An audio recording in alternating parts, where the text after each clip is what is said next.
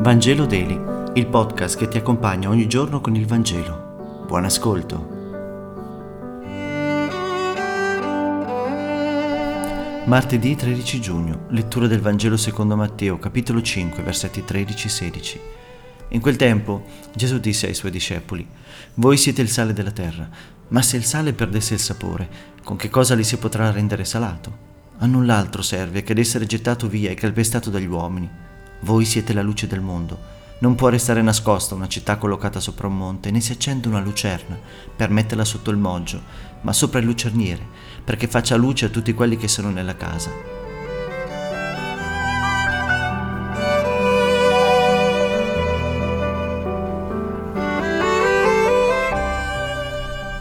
Nel Vangelo di oggi riceviamo un'importante istruzione sulla missione della comunità. Deve essere il sale della terra e la luce del mondo.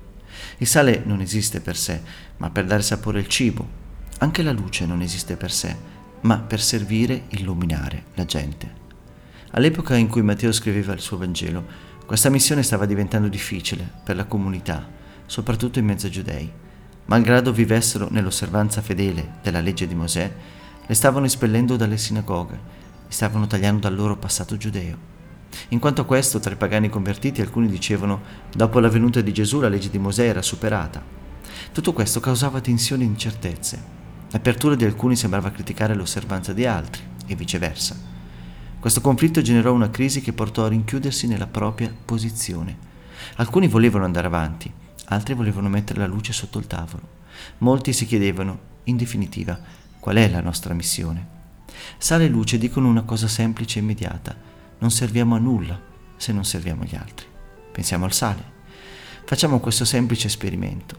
Proviamo prima a metterlo in bocca per sentirne il sapore, immangiabile, ed ora mettiamolo su una calda patatina fritta o in qualche altro piatto e tutto cambia, anzi, tutto migliora.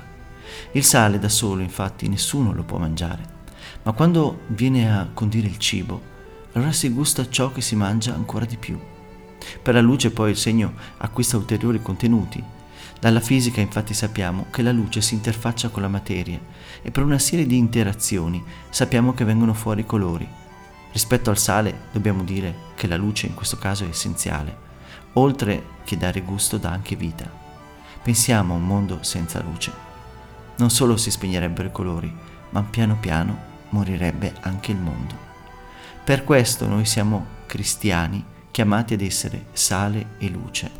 Se non sappiamo dare il sapore che dà valore alla vita, allora è meglio essere calpestati, secondo quello che ci dice il Vangelo. E se non illuminiamo il mondo, questo presto morirà.